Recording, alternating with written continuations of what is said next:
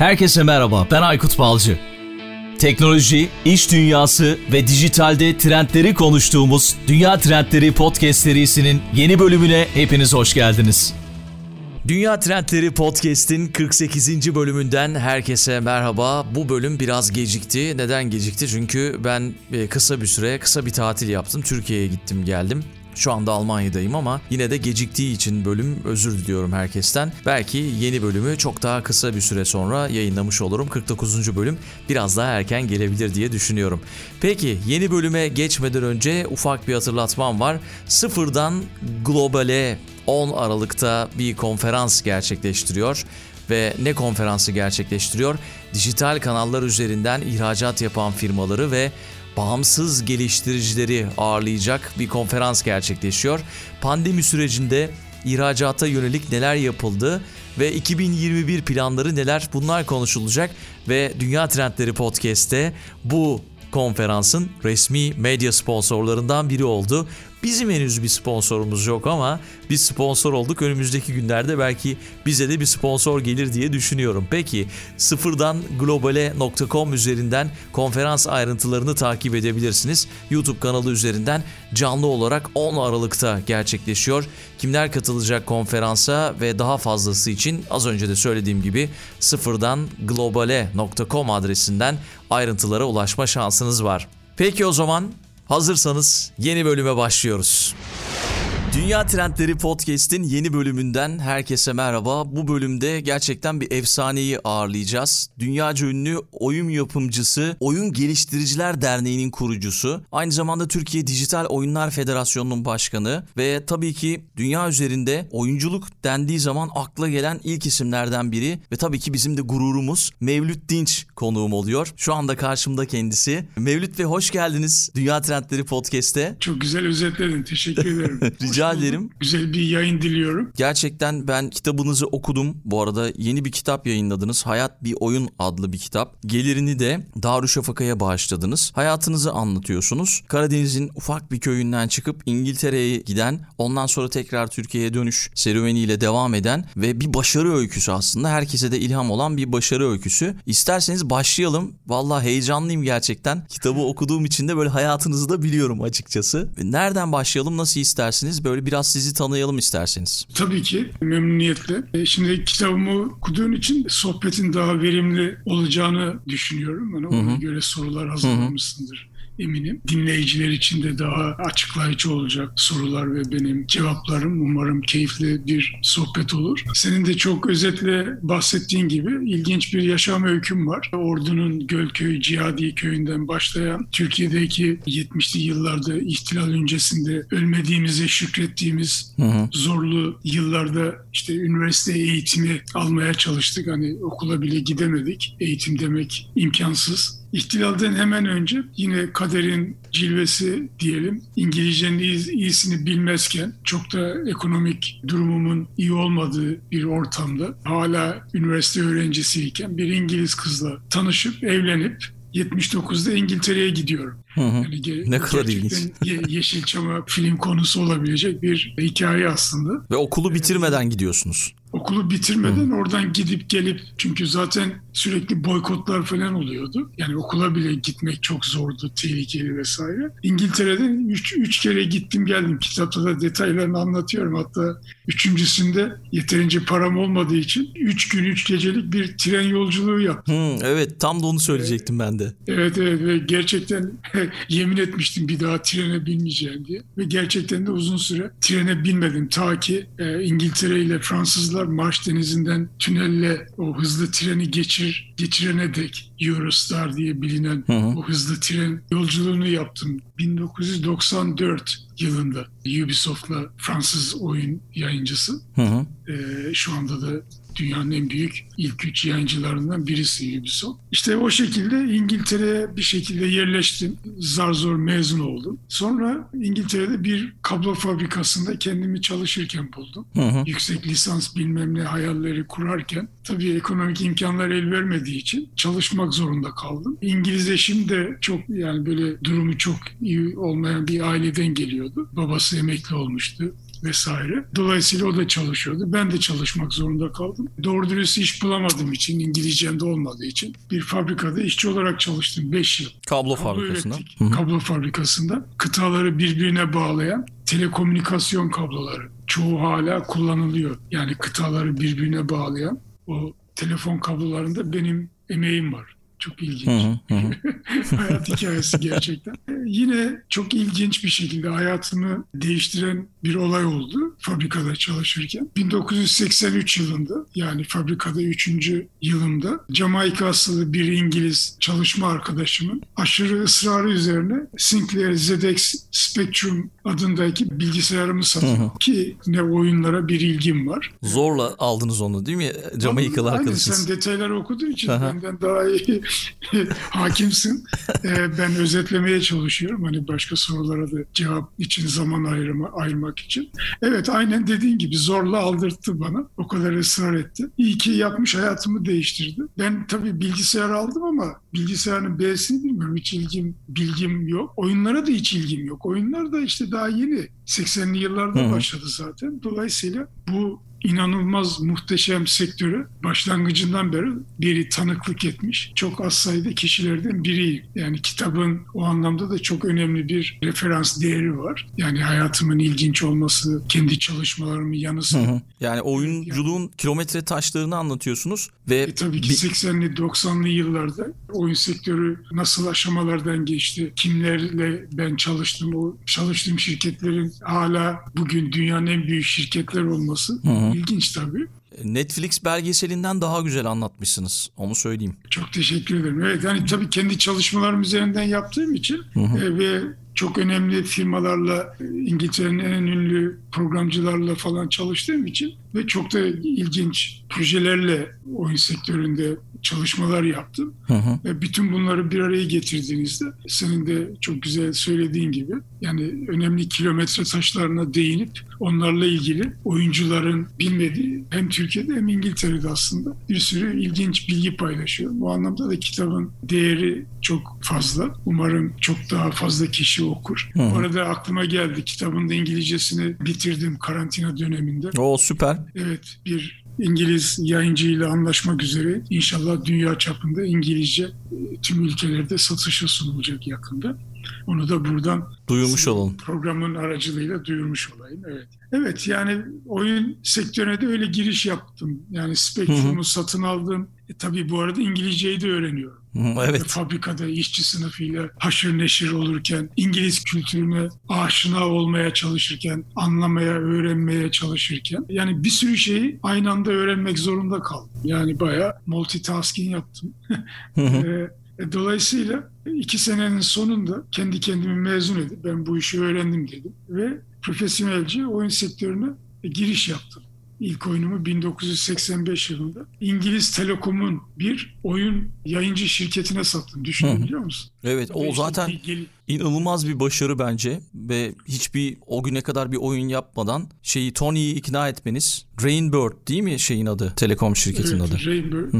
İşte Telekom Soft aslında büyük yayın şirketinin adı. Altında Rainbird, Farbird gibi farklı markalar vardı. Tabii ben bunu kitapta daha detaylı anlatıyorum. Hı hı. O yaşadıklarım Tony iki hafta bekletti beni hemen. Evet, anladı. evet. Telefon- İnanılmaz yani gerçekten. O telefon hikayesi gayet acayip Evet. heyecanlıydı Evet, gerçekten. Evet, evet. Gelecek Evet, mi, gelmeyecek gibi- mi? Evet bugün gibi hatırlıyorum. İşte başka bir İngiliz firması kapıdan kovdu. Fikrimi beğenmedi. Çok ilginç hayat. Gerçekten hayat bir oyun yani. Hı hı. Şey bir de tabii ilginç olan İngiltere'nin gelişmiş olması, vizyon sahibi olması, telekom gibi yani oyun sektörüyle hiçbir ilgisi olmayan İngiltere'nin en saygın, en büyük kurumlarından birisi Telekom. Bak burada yeni bir şey oluyor. Bizim burada olmamız gerekir. Düşüncesiyle oyun sektörüne girmiş. Düşünün. Hı hı. 1985 yılında. Ben yıllar sonra Türkiye'ye, kendi ülkeme gelip burada oyun sektörünün yani profesyonel oyun sektörünün temellerini attıktan işte 9 sene sonra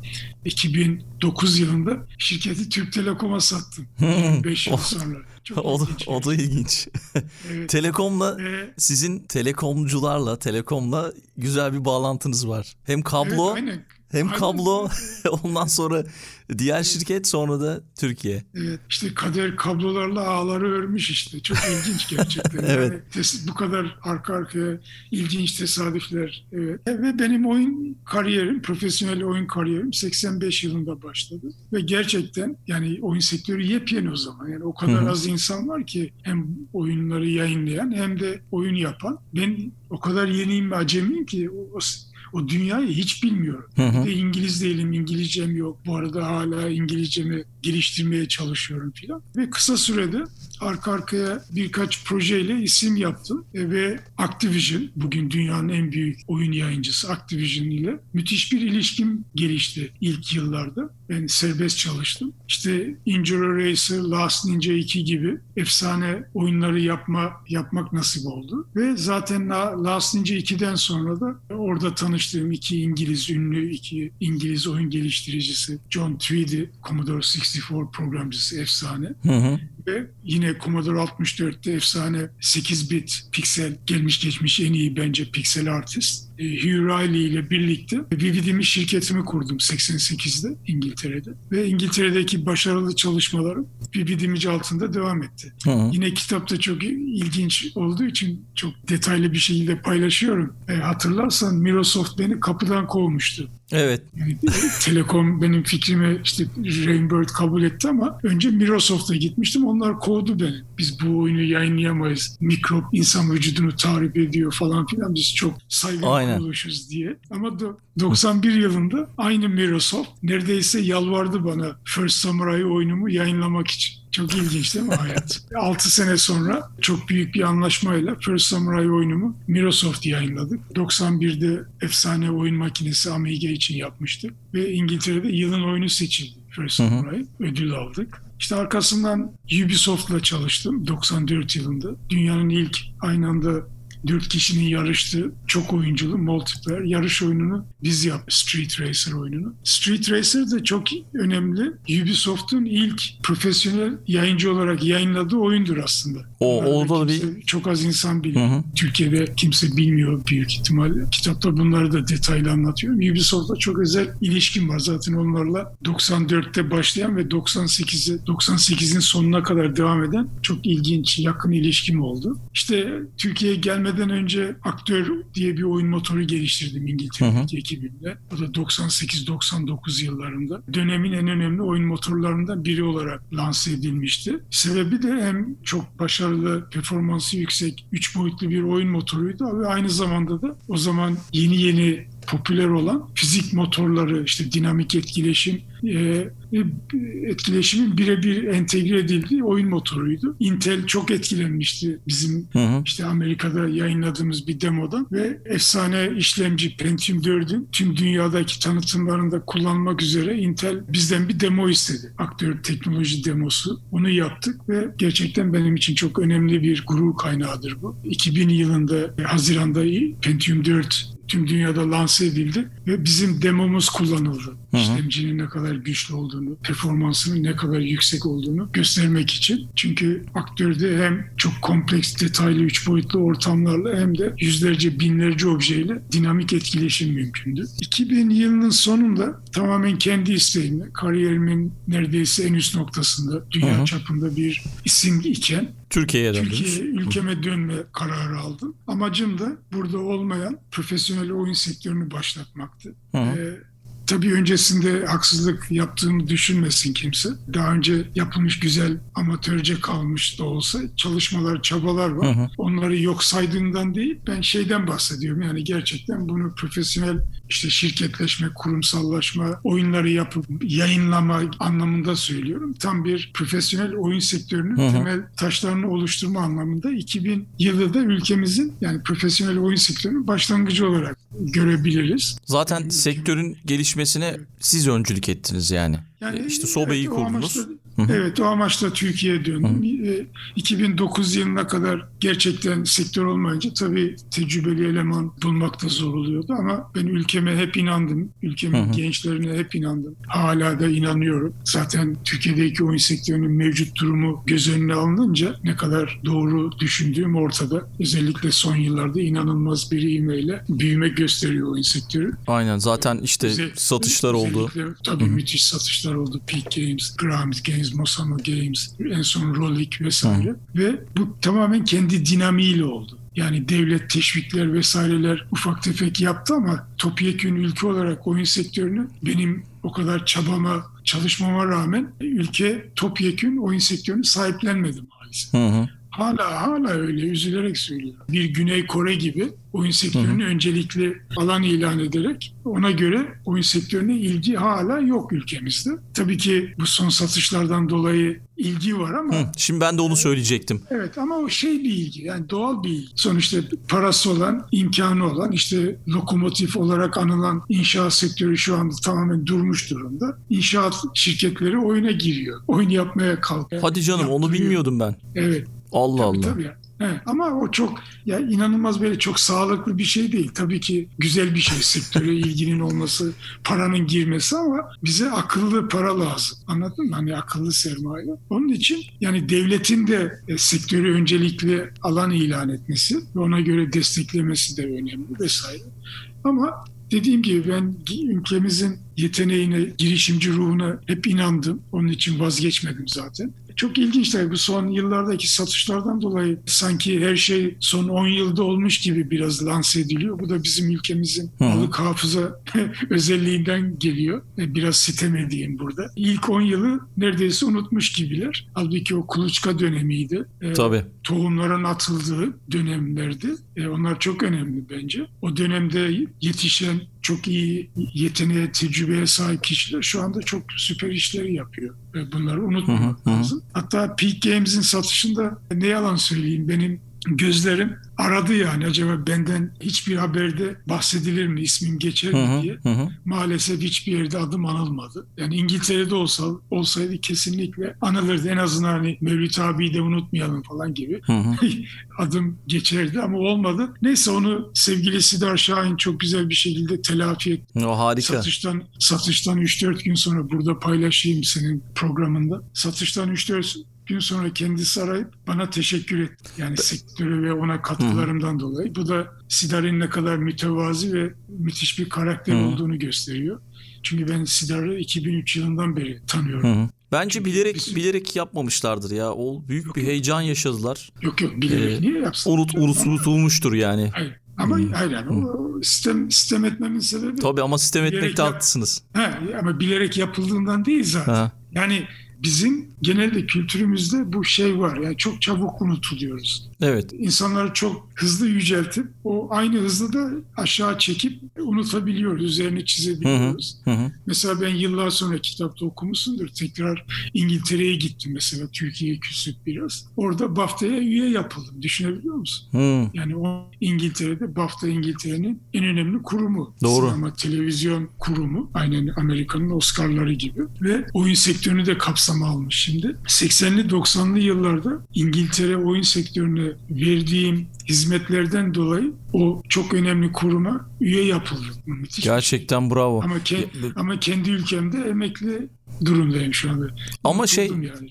Çok yani bir şey. e, üz- tabii haklısınız o konuda ama genel bir vefasızlık durumu her sektör için maalesef var. Ama biz bizde Bizim çok, ülkemizde. çok var. Çok il- ilginç bir şey bu. Na- Nasıl ben anlamıyorum. Bunu kıramıyoruz bir türlü. Neyse. hı. Neyse kitabım çıktıktan sonra şunu gördüm. Aykut onu paylaşayım. Hani fazla sistem etmek benim karakterime yakışmıyor. Pozitif olalım. Hı hı. Ee, ya ne kadar sevildiğimi, sayıldığımı gördüm tekrar. Gençlerin özellikle ki benim için en değerli şey o. Hı hı. Oyuncularımın, oyunu yapanların, oyun yapmak isteyenlerin, üniversitede işte eğitim alıp oyun sektörüne girmek isteyen öğrenciler. Abartmıyorum bu pandemi sırasında ben haftada 2-3 kere üniversitelerle etkinliklerde söyleşiler, Hı. sohbetler yapıyorum. Müthiş ilgi alıyorum. Kitabımı okuyanlardan inanılmaz müthiş geri dönüşler alıyorum. Kitabımı okuduktan sonra oyun yapmaya başlayan 13-14 yaşında gençler var. İşte benim oyunlarımla büyüyen, Hı hı. şimdi üniversitede okuyan, oyun yapmak isteyen gençler var. Hepsiyle neredeyse e, binlercesiyle yazışıyorum falan. Müthiş bir şey. Amacına ulaştı o zaman yani kitap. O amacına fazlasıyla ucu- ulaştı. E, tabii ben istiyorum ki 10 binlere ulaşsın. Yeterince okura henüz ulaşmadı arzuladığım seviyede ama yavaş da olsa satıyor kitap. Alanlar gerçekten onar 20'şer alıp hediye edenler de oluyor. Hı hı. Çünkü her kuruşunu bağışladığım için insanlar yine bana da yakışıyor yani yaptığım bu bağış şeyi. Herkes onu da çok takdir Evet o da takdir edilecek bir durum. Evet, Darüşşafaka'ya evet. başladınız değil mi bu arada? Darüşşafaka'ya kimsesiz çocukların eğitimine bağışladım. O da güzel karşılık buldu. Onu işte görüp kitabı okuduktan sonra ya inan bana 15-20 yaşındaki gençler bile 3-4 tane alıp hediye ediyorlar. Harika. Yani kuzenlerine falan. Bu çok müthiş bir şey. Yani gözlerim doluyor bazen. Çok güzel mesajlar alıyorum. Dolayısıyla hani gençler unutmadı. Ben de onları hiçbir zaman unutmadım zaten. Oyuncular keza tekrar işte ekip kuru oyun yap, destekleyelim seni falan diyorlar. Bunlar çok güzel şeyler. Hani e, dediğim gibi ben gençlerimize hep inandım, inanmaya da devam edeceğim. Dolayısıyla da desteklemeye devam edeceğim. Hı hı. Peki o- oyun sektörüne giriş serüveninin nasıl olduğunu siz özetlediniz kısaca. Kitapta daha ayrıntılı var. Biraz da ben anlatayım istiyorsanız gözlemlerimi. Biz tabii yaz sonunda sizinle konuşmuştuk. Sonra ben kitabı Türkiye'den getirttim. Bir şekilde giden arkadaşlarıma sağ olsunlar getirdiler. Revan getirdi bu arada ona da buradan selam olsun. Ondan sonra Hem de selam olsun. Sağ olsun. evet sağ olsun getirdi. Kendisi de okudu mu? Kendisine o- vermedim kendisine de vereyim. O da okusun. Ha, lütfen o da okusun. Tamam o da okusun. Ben kitabı 3 bölüme ayırdım. Bir İngiltere'ye gidiş öncesi, İngiltere'deki dönem ve sonra Türkiye'deki dönem diye ayırdım. Evet, aynen, aynen. İngiltere'ye gidiş döneminizde yani gitmeden önceki dönemde hayatınızı böyle epey ayrıntılı bir şekilde anlatmışsınız. Orada da şeye hayran oldum. En ufak ayrıntıyı bile unutmamışsınız. Yazmışsınız hatırlıyorsunuz hepsini. Yani birçok şeyi mesela yoğurt sevgisinden bahsediyorsunuz işte. Yoğurt markası kursaydım keşke böyle bir hayalim vardı diyorsunuz. İşte konsantrasyon gücünüzün çocukluktan geldiğini düşünüyorsunuz. Çünkü oyunlarda falan böyle bir başarınız var. İşte masa tenisini iyi oynuyorsunuz. Bir de şey orada bir ayrıntı dikkatimi çekti. Cumartesi günleri okula mı gidiliyordu sizin zamanınızda? Yar, yarım gün evet. Hmm, Çarşamba günleri de yarım gündü. Enteresan. O mesela şimdi artık yok öyle bir şey. Ha çarşamba yarım, cumartesi de yarım. 6 Evet, gün aynen. gidiliyordu yani. Evet aynen. Enteresan. Ondan sonra özgüveninizin çocukluktan geldiğini, işte iyi horon oynadığınızı, sahneye çıktığınızı. Bunlar benim aldığım notlar. Karadeniz'i çok iyi anlatmışsınız. Onu da dikkatimi çeken bir şeydi. Yani bu İngiltere öncesi. Onun dışında tabii ki işte saz çalamamışsınız. Öyle de bir hikaye var.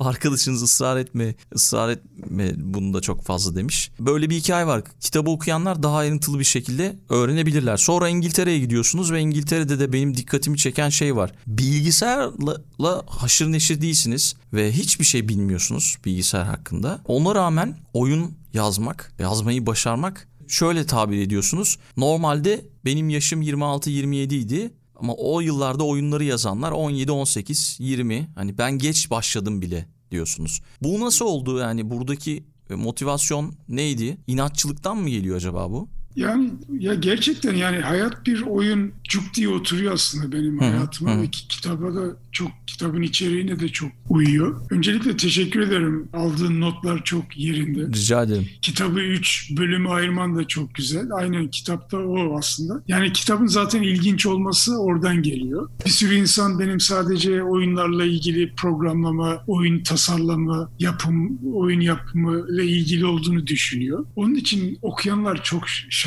şok oluyorlar. Hı hı. Ya çocukluğumun ilginçliği işte diyorsun detayları hatırlıyorum falan. Bir de işte doğal yetenek, köy hayatı, işte 70'li yılları anlatıyorum. Ülkemizin inşallah bir daha yaşamasını arzulamadığımız o zorlu yıllar değil mi? Onları anlatıyorum. Aynen. Aynı zamanda bir tarihsel ve kültürel yolculuk. İngiltere ile Türkiye arasındaki kültürel farklılıkları, nuansları da anlatıyorum. Ve İngilizce'de de yaptım bunu ve dünya çapında okuyucular da hem kendi kültürümü hem İngiltere ile karşılaştırmayı falan bayağı ilginç bulacak diye düşünüyorum.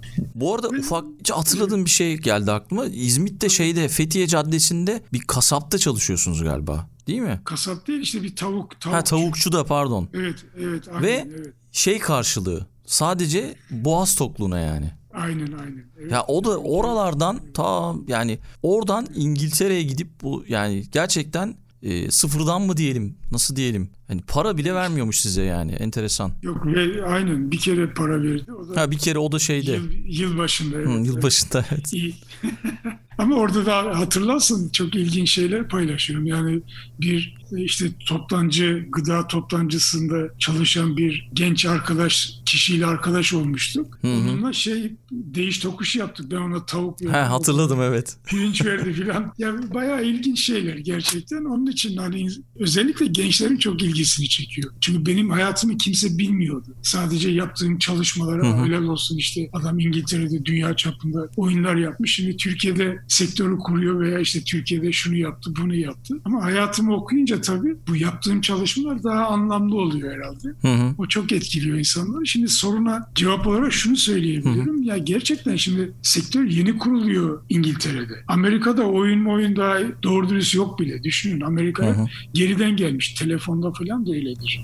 İlginç bir şekilde. Konsol için kaç ay beklediniz? 4 ay mı beklediniz? 3 ay mı Üç ay. beklediniz? Ha 3 ay beklediniz. Konsol değil. Konsol, E, konsol değil yani Makinesi, işte. Spectrum tabii. Ha Spectrum işte- için. O kadar yeni ki konsol gibiydi. Hı hı. Yani dönemin konsolu Spectrum ve Commodore 64 dönemin efsane iki makinesi. 3 ay bekledik yani sıra bekledik. Aynen bugün PlayStation için nasıl sıra bekliyorsa insanlar. O zaman işte Evet aynen dediğin gibi 26-27 yaşındayım ama sektörü başlatan, oyun yapanlar lise terk 16-17 yaşında zehir gibi gençler. Hı hı. Şimdi benim geç başlamam diye bir şey yok. Ben o zaman tanıştım bilgisayarla. İyi ki tanışmışım. Doğru. İlk defa orada Hem- gördünüz. Tabii ilk defa canım. Hı hı. Şimdi bilgi, bilgisayarlara ilgim yok. Kimin vardı ki? Yani Hı o hı. kadar yeni ki. Ben mesela zaten onu da kitapta yazıyorum hatırlarsan. Makine kodlama öğrenmek istiyorum. Ona karar vermişim. Hı hı. Ne olduğunu da bilmiyorum ha. Dergide öyle yazdığı için kafa Tabii. göz giriyorum yani. Cahillik bazen işe yarıyor. Estağfurullah. Bilmeyerek en zor şeyi seçmişim ama iyi ki onu seçmişim. Gerçekten bütün oyunlarımı ben makine dilinde yazdım. Bugün makine dili hiç kullanılmıyor bile oyunlarda. Çok Hı hı. nadir hani işte oyun motoru yapanlar optimizasyon için belki bazı yerlerinde olabilir. İşte gömülü sistemlerde falan oluyordur ama şimdi Unity, Unity gibi hazır oyun motorlarıyla bambaşka bir şeye evrildi. E, dolayısıyla hani ben o yaşta tanıştım. Böyle bir yatkınlığım, yetkinliğim varmış. Böyle bir becerim varmış. Hı hı. İngiltere'de olduğum için İngiltere'de de gerçekten İngiltere dönemin en, en önemli ülkelerinden birisidir. Oyun sektörü. Oyun sektörü için ha. En, tabii en önemli adımları atın. Ki bir sürü başka sektörde de başarılı olmuşlar biliyorsun. Bir sürü Hı hı. şeyin mücidi olmuş ülke yani günün sonunda. Dolayısıyla böyle bir tesadüf orada olmam, bununla tanışmam, bir arkadaşın ısrarı. Hayat gerçekten bir oyun işte. Yani e, hayatımızı bir oyun gibi, işte film gibi görürsen biz de içinde aktörler elimizden geldiğince en iyi şekilde rollerimizi oynamaya çalışıyoruz. Yani burada kader de var, şans da var, kendi irademiz de var, doğru karar alma, işte tartma Hı hı. değil mi? Hepsi var evet. Ölçme, biçme hepsi var. Dolayısıyla ben de en iyi şekilde karşıma çıkan fırsatlarla vesairelerle doğru değerlendirmelerle bir şekilde ilerledim en iyi şekilde. Ama ben gerçekten yani ben benimle çalışan gençler benim aramızda 8 yaş, 7-8 yaş, 9 yaş fark olduğunu kimse hissetmedi bile. O, o, o yaşlarda o çok fark edilmiyor. Hani 20 ile 28 yaş çok büyük fark değil. Hı hı. Ama daha sonra tabii 50-60 falan olunca aniden fark ediyor o yaş. Aynen dediğin gibi bir şekilde o, o yaşta başladım ve bilgisayarlarla hiçbir ilgim bilgim yok. İşte Hı hı. makine dili öğrenmek için Üniversite, üniversiteye, üniversiteye yani. üniversiteye gittim. Adam dedi ne diyorsun? Biz burada Fortran falan var gibi bir şeyler söyledi. Ve kendi kendime öğrenmek zorunda kal. Öyle Google falan da yok. Hı hı. Bir kita- kitap almışsınız sanırım ondan öğrenmişsiniz. Evet bir kitap aldım bir de dergi. Yani her şeyi orada öğren, oradan öğren. Hı hı. Peki şey mesela şimdi ilk zamanlarda kağıda mı çiziliyordu şey e, işte o grafikler falan tabii öyleydi değil mi? Yok ben hiçbir zaman öyle yapmadım. Ben mesela direkt ilk Hı hı. yine kitapta var detaylar eminim dinleyicileriniz için soruyorsun. Ben direkt editör yazdım mesela Hı hı. grafik. Grafikleri yapmak için ilk işim oydu. Onu düşündüm. Hani bana bir grafik editör lazım. Öyle Photoshop, Deluxe Paint falan filan hiçbir şey yok. Hiçbir şey yok. Kendi Aslında editörünüzü yazmıştınız ha evet hatırladım. Hı. Tabii canım tabii tabii. Tamam. Kendi editörümü yazdım. Hatta İngiliz eşim yapmıştı ilk grafikleri. Hı, hatırladım tamam. evet. Tabii o, Mü- o yaptı, şey, o kullandı. Müzikleri de Müzikleri- Brian yaptı. Aynen Brian Ee, diye bir İngiliz arkadaşım, müzisyen. Benim sayemde o da oyun sektörüne girdi adam. O da şeydi bilgisayar tamircisiydi. Televizyon tamircisi. Televizyon tamircisiydi, pardon. Televizyon aynen. Televizyon tamircisiydi. Ve adam yine benim yazdığım bir müzik editörüyle benim oyunlarımın müziklerini yaptı mesela. İşte o Kitapta da- bunlar da var tabii. Tabii. kodlarıyla linkleri. Ha evet bu arada öyle bir ayrıntı var. Evet onu da kitabın ruhuna da uyuyor. Kare kodlarını akıl edip koydum. Kitabı okurken telefonla Hı hı. kare kodlarını şey yapıp YouTube'da müziği falan dinliyorsunuz. Bu da gü- güzel oldu yani. Evet. Hı hı. Yani oyun sektörü üzerine nasıl bir gelişim oldu? Özellikle İngiltere tarafında yani ikinci kısımda kitapta bunu bulabiliyoruz. Mutlaka o- okuyacaktır herkes. Oyun tarihçesini birebir anlatıyorum. Ben hem de Activision, Microsoft, Ubisoft gibi dünyanın en büyük şirketleriyle çalışarak yapmışım. Ve en büyük oyunlar. Aliens, Last Ninja, First Samurai.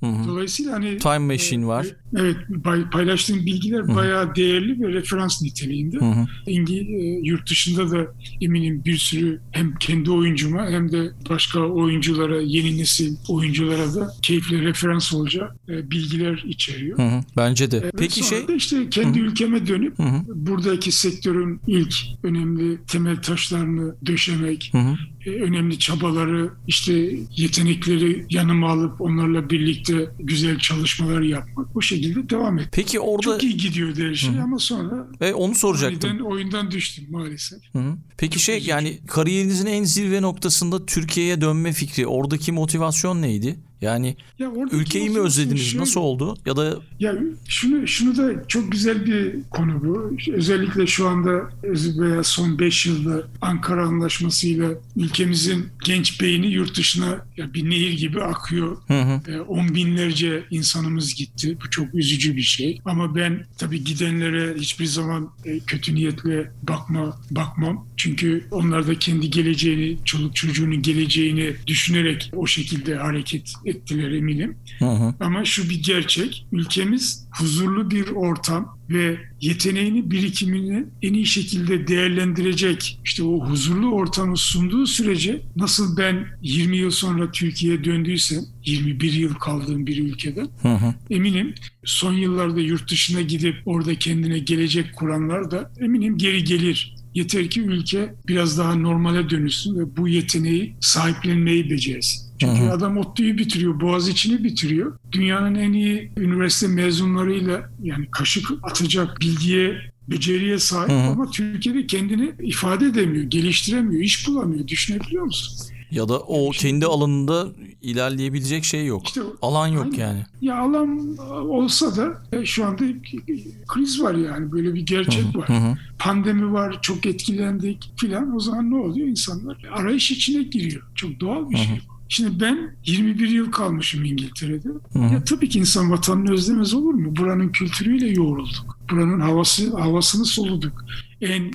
önemli yaşlarımızda o detaylarıyla anlattığım şeyleri şaşırıyor, şaşırarak okudum ama ben o köyde doğdum büyüdüm. Hı hı. Yani hiç o kadar etkilenmişim ki insan büyüyünce geriye dönüp bakınca o köyün güzelliğini, orada yaşadığımız özgür dünyayı, belki de benim o oyun yapma hayal gücüm oralarda yeşerdi. Değil mi? Oralarda Evet evet onun kesinlikle etkisi var. Bir de ben şöyle Evet. şöyle bir yani tabii ki sizin hayatınız çok güzel bir şekilde anlatmışsınız ama kendime şöyle bir pay çıkardım. Küçüklükten yani doğup yaşayıp ölene kadar hayat bir bütün ve her yaşadığın dönemde bir sonraki döneme katkı sağlayacak bir şeyler oluyor. Bunu küçükken anlayamıyorsun ama bir sonraki dönemde ha bu bundanmış diyorsun. Ki siz bunu birkaç defa demişsiniz böyle. İşte benim şunu yapmış olmam ileride şuna yaradı veya şunu yapabiliyor olmam geçmişte yap- yapmış olduğum bir şeyden dolayı gibi bir şey çıkartmışsınız kendinize. Pay bu da hoşuma gitti. Onu da kendime aldım. Kendime ha evet bak bu bu benim çocukluğumdan e, öğrendiğim bir şey buraya yansımış gibi bir şey düşündüm yani. Eyvallah. Tabii ben kitabı tabii yazarken kendimi de irdeledim, analiz ettim biraz. Telekom'dan ayrılınca hani oyundan düştüm ki oyun sektörünün tam şahlandığı bir dönemde. Düşünsene yani 2013 yılında Hı hı. 7 yıl önceden bahsediyorum ve Türkiye'deki oyun sektörünün şahlanışı son 5-6 yıl içerisinde oldu. Ve tam başında ben oyundan düşüyorum. Düşün. Bir de şöyle bir şey demişsiniz. Öncülüğünü yapmış birisi. En güzel zamanda aniden boşluğa düşüyorum. Çok yani inanılmaz kötü hissettim ve hala onun negatif etkisi var. Hı. Yani belki onun da bir sebebi vardır ya. Ben öyle olmasın. Se- abi, Yani. Tabii tabii ben şimdi pozitif bakıyorum. Sebebi işte Hayat Bir Oyun kitabı çıktı. O da büyük bir eser benim için. Hı hı. Çok önemli Bence bir de. çalışma. Yurt dışında nasıl yaşanır üzerine de Evet yani bir şeyler şey öğrenebilirsiniz. Yani, evet insanlar nasıl uyum sağlayabiliyor. Yani hem çok kırılgan hem çok acımasız olabiliyoruz. Çok ilginç bir yapımız var aslında. Değil Bir mi? de şey demişsiniz. minnacık virüs teslim aldı bizi ama karkış kıyamet içinde hayatta kalabiliyoruz filan yani çok ilginç. Hı hı. Bir de şey demişsiniz zaten hani işte 2013'te en zirvedeyken böyle biraz koptum dediniz ya. Zaten sizin hiç öyle bir amacınız da olmamış. Kitapta da söylüyorsunuz onu. Hani ben girişimimi kurarken büyüsün de büyük paralara bunu satayım ondan sonra çekileyim gibi bir amacınız olmamış yani. Öyle bir, Ama hiçbir öyle bir şey. zaman Hı hı. olmadı. Evet o da çok güzel bir nokta. Onu da şöyle iki örnekle biraz açayım. Mesela ilki İngiltere'den dönerken. Ben İngiltere'deki Vividimi şirketimi yani oyun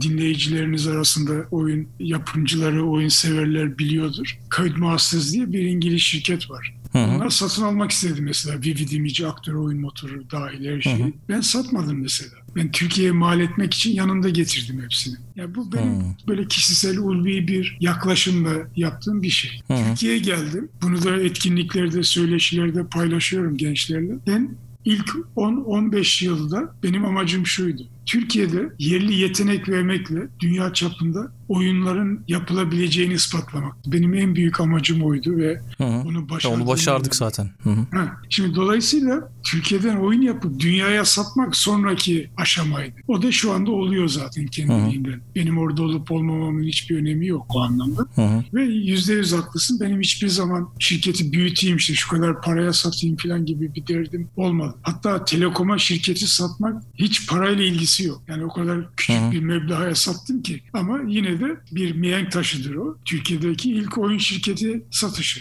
Onu da unutmayalım. Hı. Altını çizerek söyleyelim. Doğru evet. Türkiye'de sektör oluştu ve bir şirket satışı oldu. Sonuçta 2009 yılında Sobe Türk Telekom'a %100 satıldı. Oyun sektöründeki ilk şirket Doğru. yani. O onu da o onu da kilometre taşlarına yazabiliriz. Evet aynen.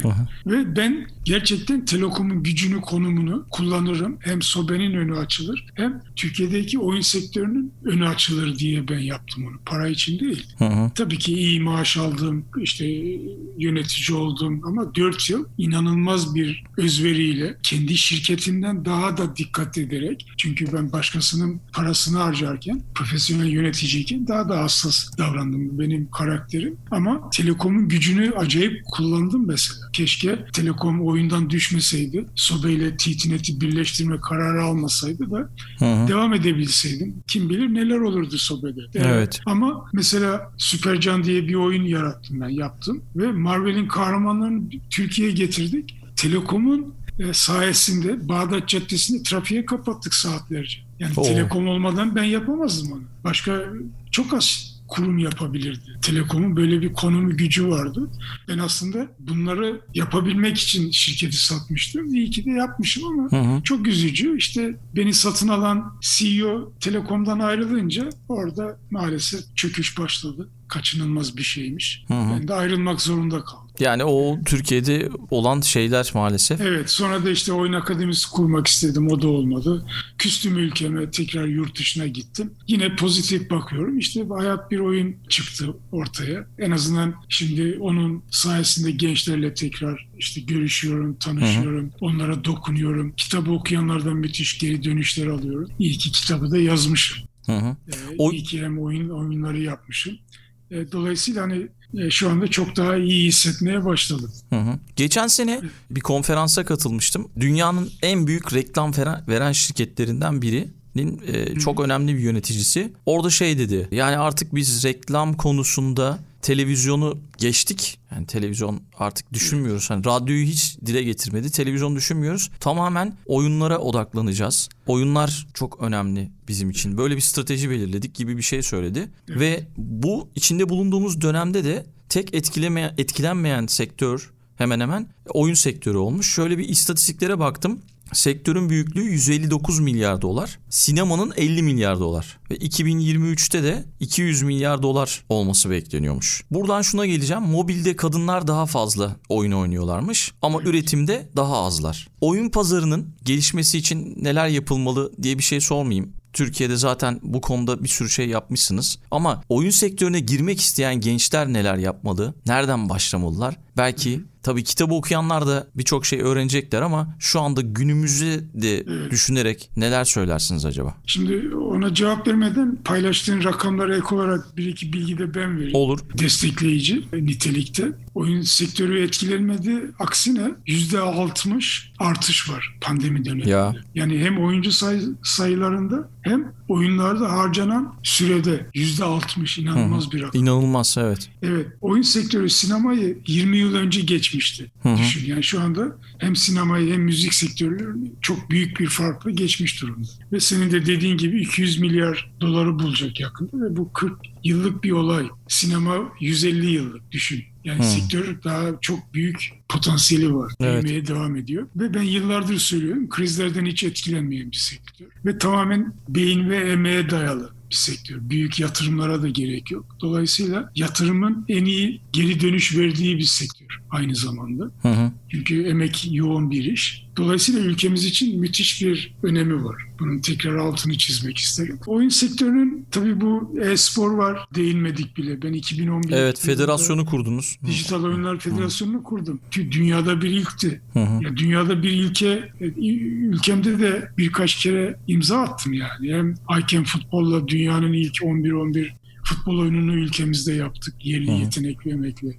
2011'de ben e-sporun önemini buralara geleceğini öngörerek federasyonu kurdum. Hem de Gençlik ve Spor Bakanlığı'na bağlı. Hı hı. Dünyanın ilk Dijital Oyunlar Federasyonu ama maalesef bizim ülkemizde bazen bazı şeyler çok erken oluyor. Hı. Çok üzücü bir şey. Halbuki vizyon böyle bir şey erken yapacaksın ki Doğru. daha değerli olsun. Ben Telekom'dan ayrılınca maalesef ikinci dönem aday olmadım. Benim önerdiğim aday seçildi ama bakan onaylamadı ve çok üzücü. Gerçekten çok üzücü. Yani canım acıyor söylerken. 7 yıl federasyon hiçbir şey yapmadı. Öyle atıl kaldı. İki Oo. sene önce de federasyon, spor federasyonu kuruldu. Gençlik ve Spor Bakanlığı tarafından. Yani 7 yıl boşa gitti. Çok üzücü bir şey gerçekten. Hı hı. Ama şunun da altını çizmem lazım. Ben federasyonu sadece e-spor için değil. İşte biraz önce hı. veya sohbetimizin başında dile getirmeye çalıştım. Yani ülkenin topyekun bu sektöre sahip çıkması gerekiyor. İşte federasyonun görevi sektörle devlet ve özel sektör ve yabancı uluslararası şirketler arasında bir köprü vazifesi görmekti. Ben federasyon başkanlığı yaparken 2011-2012 yıllarında Riot Games, League of Legends'in sahibi şirket ilk benimle görüştü. Federasyon başkanı olarak. Çünkü biliyorsun ülkemizde dönem dönem oyunlar yasaklanıyordu bir ara. Yani bir sürü güvensizlik ortamı ve sebepleri vardı yabancıların gelişini engelleyecek. Ama bir federasyon olunca sektörü temsil eden ve devlete bağlı çok önemli bir şeydi bu. Hı hı. Ve ben onları ikna ettim yani. Benimle geldiler, görüştüler vesaire. Federasyon önemli bir kurumdu o anlamda. Neyse. İşte e-spor çok önemli. E, işte AR, VR, yapay zeka, Oyun tabanlı eğitimler. Tabii oyun tabanlı. Ben kitapta da yazıyorum. Hı. Ya benim hiç inanılmaz üzücü bir şey. Fatih projesini oyun tabanlı eğitim kurtarabilirdi mesela. Hı hı. Yani biz donanıma odaklanmak yerine içeriye odaklansaydık ki ben de bayağı çaba verdim o konuda ama olmadı maalesef. Dolayısıyla oyun sektörünün önemi giderek artıyor, artmaya devam edecek. Hele bugünlerde herkesin online, uzaktan eğitim diye çırpındığı bir ortamda oyun tabanlı eğitim müthiş olurdu. Evde Harika olurdu sıkılan, ya. Ne yapacağını bilmeyen çocuklarımız için. Zaten pek şeyi- sayılmaz. Şeyi izlemiyorlar ki. Zannetmiyorum yani. İşte EBA TV vardı. Bir- Çocuklar Bir sürü sıkıntılar var. Ha. Benim arkadaşlarım Yani. var. Üniversite hocaları, bölüm başkanları. İşte pazartesi eğitim başladı ve boğuşuyor. Altyapıyla. Ha, öyle evet öyle sorunlar da vardı. yakalandık. Doğru. Deprem de öyle. Ben geldim geleli depremden bahsediliyor. Ben yani dilimde tüy bitti depremle ilgili simülasyon yapalım. İşte benim oyun sektöründe edindiğim bilgi ve beceri oradaki teknolojiyi kullanarak deprem öncesinde, sırasında ve sonrasında çocukları ve aileleri bilgilendirelim. Depremden nasıl korunulur? Hı hı. riskler nasıl minimize edilir diye. Deprem kaçınılmaz bir şey. Şimdi bununla yaşamayı öğrenmek çok önemli bir şey. Yani deprem olunca kime ne zaman nasıl vuracağını e, bilmiyoruz, ama Bilmiyoruz. eğer kendimizi hazırlarsak bu konuda bilinçlendirirsek hele böyle oyunlaştırılmış cici simülasyon oyun tadında içeriklerle çocuklar seve seve işte Süpercan güzel bir örnekti Hı hı. işte çevre koru, çevreyi korumak, geri dönüşümü vesaireyi anlatıyordu. Ve bir kahraman olduğu için de milyonlarca çocuk seve seve oynadı o oyunu mesela. Hı hı. Oyunun böyle bir gücü var. Şimdi dolayısıyla yani oyun sektörüne giren, girmek isteyen, başlamak isteyen gençlere ben genelde şey diyorum yani e, Unity gibi, Unreal gibi oyun motorları var artık. Her şeyi yapabiliyorsunuz.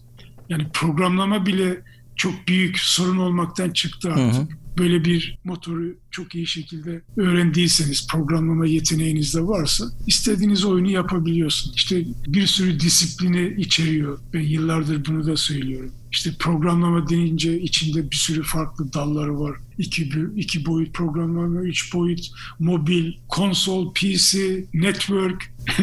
Bir sürü kaynak. client- evet bir sürü farklı. Grafikte keza iki boyut, üç boyut animasyon, ortam modellemesi, karakter modellemesi, konsept, müzik, senaryo, test. E, Artık iyi oyuncular da para kazanıyor. Gerçek dünyada olduğu gibi bizim sektöründe artık Messi'leri, Ronaldo'ları çıkmaya başladı. Hı hı. 19-20 yaşında gençler milyonlarca dolar para kazanıyor. Dolayısıyla Doğru. bambaşka bir şeye evrildi. İyi oyuncuysanız e-spor takımına üye olup ülkenizi temsil edebiliyorsunuz. Dünya şampiyonu olabiliyorsunuz. Hı hı. Belki Türkiye futbolda bir daha kupa mupa görmeyebilir.